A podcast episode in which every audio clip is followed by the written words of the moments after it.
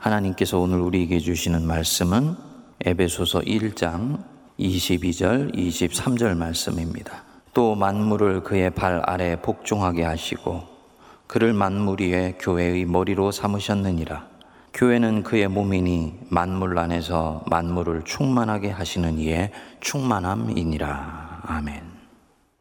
우리 성도님들이 코로나가 지속되면서 그 삶이 굉장히 지치고 또 낙심한 세월들을 보내고 계십니다. 이런 때 목사의 설교는 성도님들을 위로하고 권면하고 세우는 설교가 돼야 됩니다만 오늘 말씀은 그렇지를 못합니다. 한국 교회가 처하여 있는 상황이 워낙 위태롭고 마치 방향을 알지 못한 채 표류하는 배와 같이 되어 있기 때문에 소위 한국교회 모교회라고 일컬어지는 세문안교회 이 강단을 책임지고 있는 입장에서 좀 묵직한 말씀을 우리 성도님들과 나누려고 합니다. 우리 성도님들이 이해하고 기도 제목을 함께 받는다는 마음으로 들어주시기를 바랍니다. 매년 9월 첫 주는 주보에는 나와 있지 않습니다만 총회주일로 지키는 날입니다. 9월 하순에 있는 대한예수교 장로회 총회를 위하여 기도하는 날입니다. 이번 배구회 총회는 한국 교회사에서 영원히 기록될 중요한 총회가 될 것입니다. 우리 성도님들도 아시는 대로 백사회 총회에서 특정 교회의 목회지 대물림 문제를 놓고 그 교회에 대해서는 이것을 받아주는 일곱 개 수수반을 통과시킨 적이 있습니다. 우리 세문안 교회 당회는 작년 10월에 이 결정이 교회의 본질에도 어긋나고 시대 정신에도 부합되지 않는다고 여겨서 시정을 요구했고 세문안교회가 속한 서울로회는 올 봄에 지난 이 일곱 개 수수반을 철회하도록 요청하는 헌의안을 압도적인 표차로 통과시킨 바가 있습니다. 그래서 지금 이 안건은 다시 총회에 헌의가 되어 있습니다. 서울로회뿐만 아니고 전국 노회의 22%에 해당되는 나머지 11개 노회가 같은 헌의안을 상정을 했습니다. 코로나로 인해서 많은 교회들이 정신이 없는 가운데서 가뜩이나 움츠러들어 있는 가운데 온갖 다양한 방해와 또 장벽에도 12개 노회가 헌의안을 냈다는 것은 이 양건이 얼마나 한국교회의 앞날이 걸린 중요한 문제인가를 분명히 드러내주는 것입니다. 목회지 대물림 문제는 엄청나게 중요한 이슈이지만 저는 사실 개인적으로 이 문제를 다루는 것에 대해서 부담스러워 했습니다. 세문안교에서 목회를 시작한 지 얼마 안 됐기에 아직 리더십도 정착되지를 않았고요. 또 우리 세문안교회도 이제 막 건축하여서 은혜롭게 입당했는데 자칫 이를 다루었다가 엄청난 역풍을 만나서 목회가 어려워질까봐 염려가 되었기 때문입니다. 그런데 작년 9월 27일 금요일 밤이었습니다. 백사회 총회에서 그렇게 수수반이 가결되고 집으로 돌아왔는데 마음이 너무너무나 무겁고 참담하더라고요. 그래서 주님께 매달려 기도했었습니다. 주님, 도대체 이 마음이 무엇입니까? 무엇 때문에 제 마음이 이리도 힘들고 고통스러운 것입니까? 그때 제 안에서 음성이 들렸습니다. 성도님들께도 몇 차례 말씀드린 바 있는 그 지극히 익숙한 음성, 제 인생의 고비고비마다 제게 말씀해 주셨던 성령님의 음성이었습니다. 네가 불충하였다. 딱 그 한마디 하셨습니다. 근데 그 한마디에 제가 무너져 버린 것입니다. 아, 내가 불충하였었구나. 충성스럽지 못했구나. 내 개인 목회 생각하고 우리 교회 형편 생각해서 이 부분에 있어서 넘어가기를 원했는데 주님 보시기에는 그것이 당신께 충성스럽지 못한 것이었구나. 그날 마음을 수습하고 주일에 도대체 백사회 총회에서 무슨 일이 있었는지에 대해서 성도들에게 현장 경험을 오픈했지요. 그 설교는 저를 이 세습 문제에 불구덩이 한복판으로 밀어 넣었습니다. 의도하지 않았는데 그렇게 된 것입니다. 많은 분들이 세문안 강단에서 퍼진 그 설교로 인해 혼란스러워하던 마음을 수습했다 그러고요. 한국교회 희망을 다시 바라보기 시작했다는 얘기를 들었습니다. 동시에 그때부터 저는 상상하지 못했던 고난과 역경 속으로 들어오게 되었습니다. 지금까지도 그 고난은 계속되고 있고요. 오늘 설교가 끝나면 더 큰 고난이 시작될지도 모릅니다. 왜 내 사정을 잘 아시는 주님이 네가 불충했다 라고 말씀하셨을까? 그 뒤에 제가 세습에 대한 신학적인 근거들이라든지 이를 둘러싼 한국교회의 세습의 역사라든지 다양한 자료를 살펴보게 되면서 교회 세습은 교회 안에 들어와 있는 누룩과 같은 행태라는 것을 알게 되었습니다. 지금은 대수롭지 않게 보이는 것일지 모르지만 나중에 이것은 한국 교회 전체를 걸려 넘어지게 만드는 엄청난 독소가 된다라는 것을 알았던 것입니다. 오늘 본문 말씀을 보면 사도 바울이 에베소 교인들에게 하나님의 능력이 얼마나 크고 강력한지를 말씀합니다. 그거를 찬양하는 노래예요. 하나님의 능력이 예수 그리스도를 통해서 나타났다. 예수 그리스도 안에서 하나님의 능력이 온전히 드러났다. 십자가에 달려 죽은 자.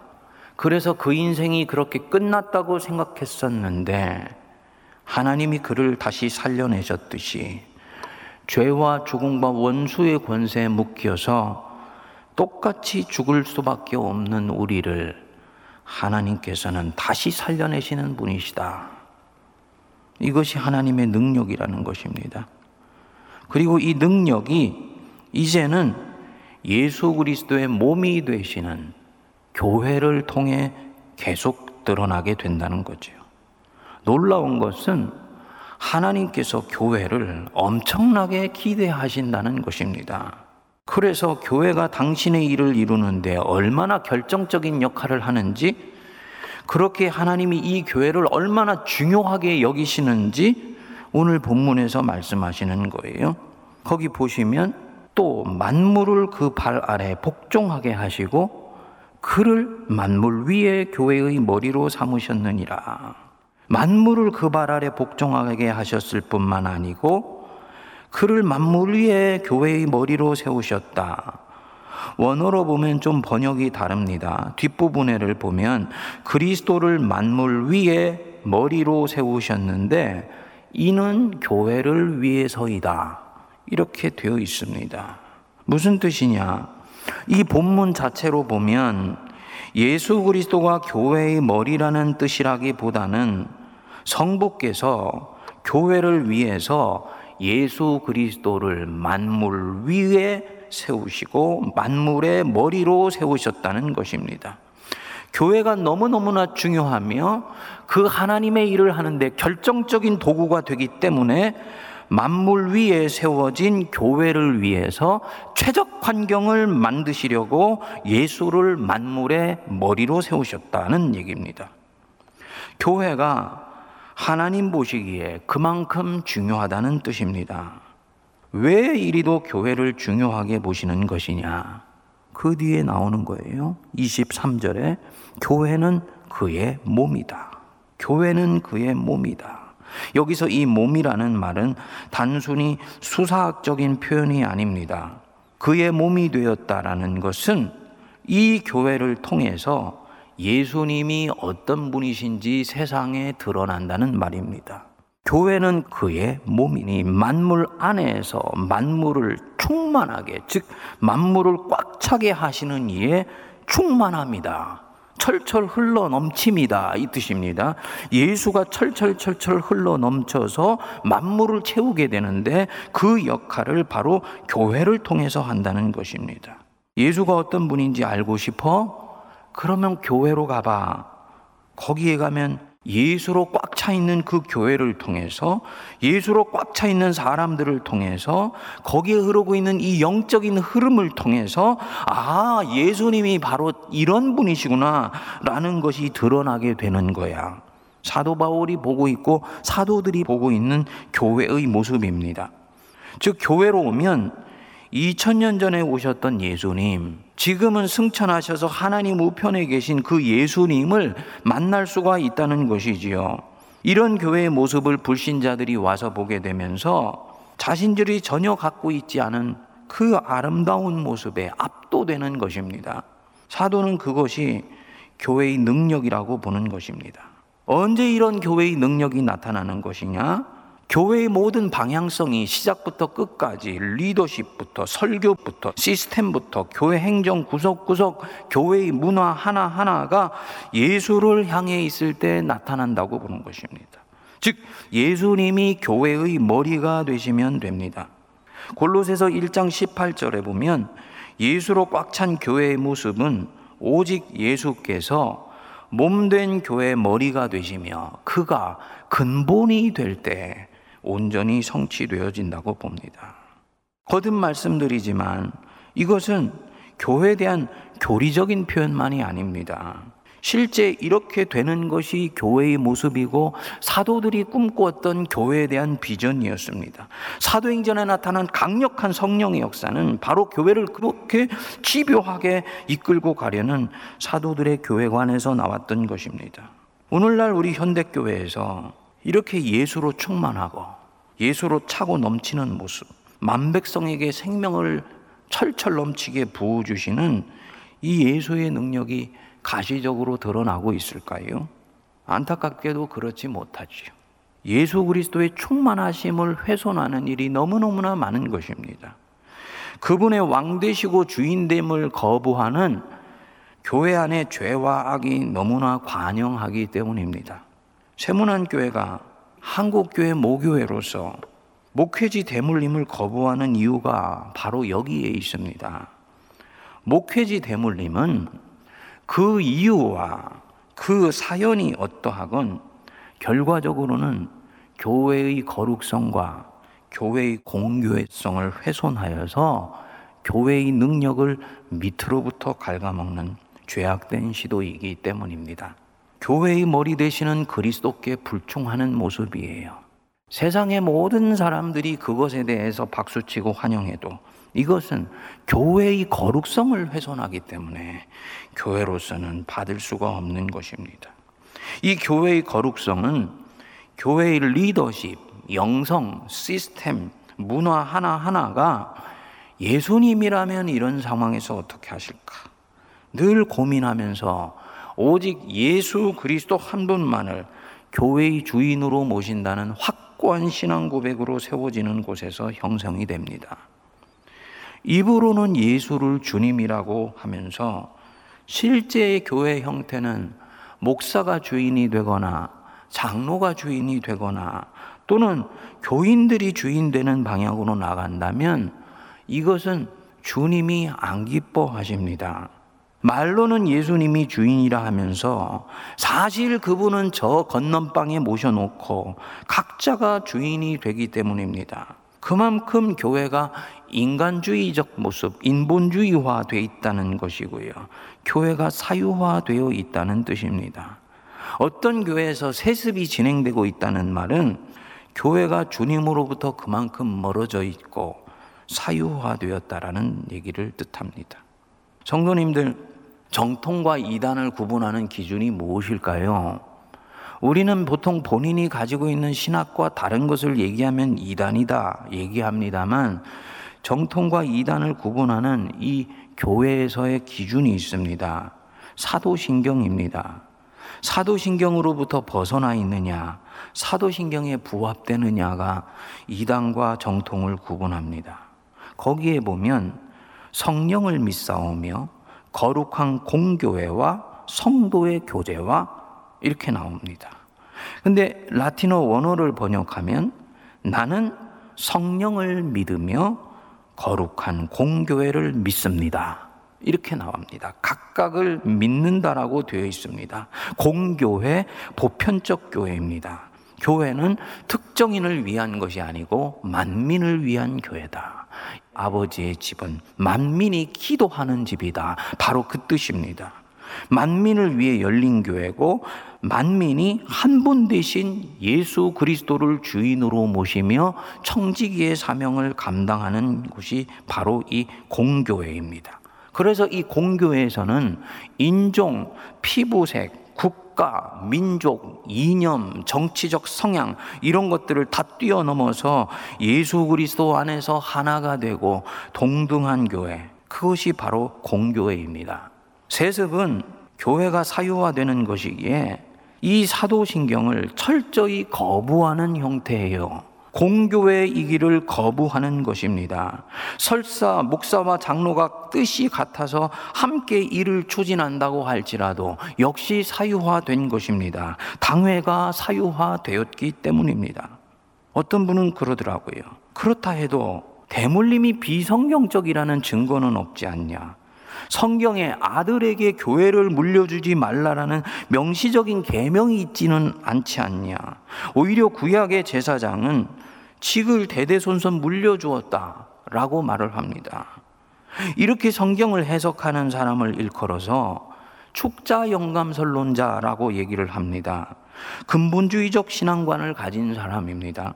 성경에 교회 세습은 안 된다는 명시적 계명이 나오지 않았으니 그것은 정당화될 수 있다고 주장하는 것입니다.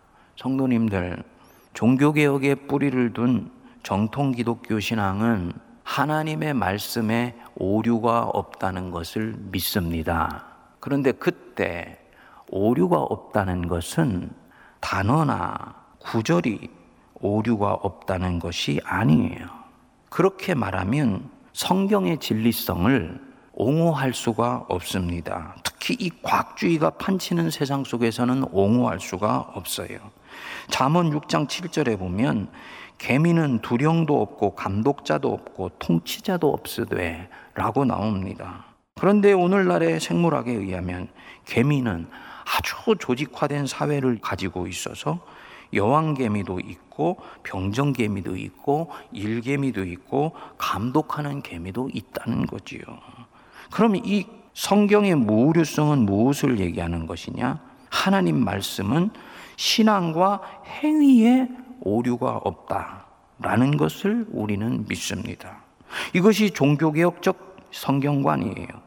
그래서 교회 세습은 성경 66권이 가지고 있는 전체 성령의 정신에 입각해서 볼 때 잘못된 것이라는 것이지요. 무엇보다도 탐욕에 근거하여서 그것을 다른 누군가에게 물려줄 수 없다라고 보는 것이기 때문에 비성경적인 것입니다. 교회의 주인이 오직 예수 그리스도 한 분이시라는 신약적 교회관에 철저히 위배되기 때문에 비성경적인 것입니다. 100번 양보하여서 위에 두 가지 성경적 진리에 위배되지 않는다라고 보시자고요. 교인들의 마음에 엄청난 상처를 주고 사회로부터 손사래를 치게 만들어서 한국 교회의 권위와 영향력을 결정적으로 훼손하게 된다면 이를 굳이 고집하면서 진행하는 자체가 결코 성경적이지를 않은 것입니다. 고린도전서 8장 9절에 보면 그런즉 너희의 자유가 믿음이 약한 자들에게 걸려 넘어지게 하는 것이 되지 않도록 조심하라 라고 사도 바울이 말씀했습니다. 우상의 재물을 먹는 것에 대해서 자유하지만 그것이 믿음이 없는 자나 믿음이 연약한 자를 걸려 넘어지게 하는 것이면 나는 복음을 위해 삼가하는 것이 옳다라고 얘기하는 것이지요. 사도 바울은 자신이 모든 것에 자유하지만 그래서 무엇이든지 먹을 자유가 있지만 내 형제를 실족하게 한다면 나는 그 고기를 영원히 먹지 아니하리라 라고 말씀을 했습니다. 자유가 형제를 걸려 넘어지게 하는데 사용하도록 하지 않겠다는 것입니다. 이런 면에서 보면 개교의 자유다 말을 할 수는 있지만은 교인들에게는 상처가 되고 불신자들에게는 교회에 대한 신뢰를 잃게 만들어서 선교를 닫아버리게 하는 일을 고집스럽게 한다. 하나님이 정말 그것을 기뻐하시며 그 일을 통해서 영광을 받으신다고 볼 수가 있을까요? 이렇게 목회자 세습이 잘못된 것이고 한국교회 치명상을 줄 수 있는 심각한 일인데도 이 일은 계속됩니다. 1997년에 합동교단의 어느 교회에서 시작된 뒤에 지금도 계속되고 있어요. 앞으로도 계속될 것입니다. 왜냐? 그 교회에서도 다른 교회에서도 저항을 크게 받지 않기 때문입니다. 다들 나하고는 직접 관련이 없는 일이라고 생각하기 때문입니다. 한국교회 성도들은 자기 영혼이 쉼을 얻고 평안하면 되었다라고 생각을 합니다. 아마 우리 성도님들도 목사님이 왜 우리 교회와 직접 관련되어 있는 일도 아닌데 저렇게 말씀하시나 하는 분들이 지금 있으실지도 모릅니다. 죄송하지만 그렇게 생각하는 자체가 이런 죄악이 반복해서 일어나게 만듭니다. 이것이 무책임한 것이에요. 성경에는 교만이 죄악인 것과 마찬가지로 영적으로 태만한 것 또한 죄악으로 규정을 합니다. 마땅히 경계해야 할 일이지요. 적은 누룩이 온 땅에 퍼지기 직전이기 때문입니다. 당장 나와 상관없다고 생각하고 눈 감고 싶어 하는 것, 결국 그 화는 내게도 미칠 수밖에 없습니다. 5km 밖에 엄청난 산불이 났어요. 소방대원이 달려와서 끄지만 워낙 불길이 강해서 잡을 수가 없습니다. 관공서에서 시민 여러분들이 좀 도와주시면 좋겠습니다. 하지만 당장 내일이 아니라고 생각하고 외면합니다. 그런데 그 불길이 바람을 타고 오늘 밤에 내 집을 덮치는 거예요. 후회하지만 이미 그때는 늦는 것이지요. 세습 문제는 이와 똑같은 종류의 일입니다. 그들이 일이 아니고 내일입니다. 그렇기에 이번 총회에서 반드시 바로잡혀야 하는 일입니다. 다른 교인들은 몰라도 우리 세문안 교회 교우들은 기도해 주셔야 됩니다. 그냥 끌어안고 가면 안 될까요? 다들 코로나로 힘든데 이 일로 또 나뉘어서 싸우는 모습처럼 보이지 않을까요? 성도님들, 교회론적으로 이것은 교회의 누룩이에요. 누룩은 끌어안고 가면 그 덩어리 자체를 완전히 변질시켜 버리는 무서운 것입니다. 여우수화서로 치면 교회를 해치는 아간입니다. 우리 주님이 일을 하시는 순서가 있습니다. 구원을 개개인에게 선포하시되 그냥 선포하시는 경우가 없습니다. 그 사람 속에 있는 죄를 죄라고 명료히 말을 하고 그 사람이 그 죄를 인지하고 그것에 대해서 고백하는 자에게 구원을 선포하십니다. 회개하는 자를 용서하십니다. 그래서 하나님이 예레미야에게 당신 일이 이루어지는 순서를 분명히 말씀하셨지요. 예레미야서 1장 10절에 보면 보라 내가 오늘 너를 여러 나라와 여러 왕국 위에 세워 네가 그것들을 뽑고 파괴하며 파멸하고 무너뜨리며 건설하고 심게 하였느니라. 건설하고 심기 위해서라도 뽑고 파괴하고 파멸하며 넘어뜨려야 한다. 비워져야 채워지는 것이다. 하나님의 순서입니다. 이스라엘을 회복시키기 위해서라도 이들을 70년 동안 바벨론에 넘겨주셔서 그 죄악된 것을 뽑고 파괴하고 파멸하고 난 뒤에 다시 심고 건설하는 것입니다. 그래야지 진정으로 참된 것이 심겨지는 것입니다. 교단헌법 28조 6항 1호에 은퇴하는 위임 목사 혹은 담임 목사의 아들은 위임 목사로 청빙할 수 없다. 규정이 분명히 나와 있습니다.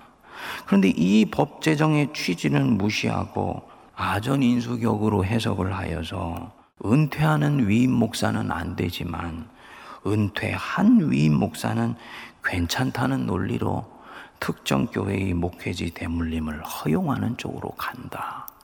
여러분 이게 초헌법적 발상이 아닙니까? 백사회 총회가 그것을 결정한 겁니다. 저도 그때 총대로 참여를 했었습니다. 저도 죄인이에요.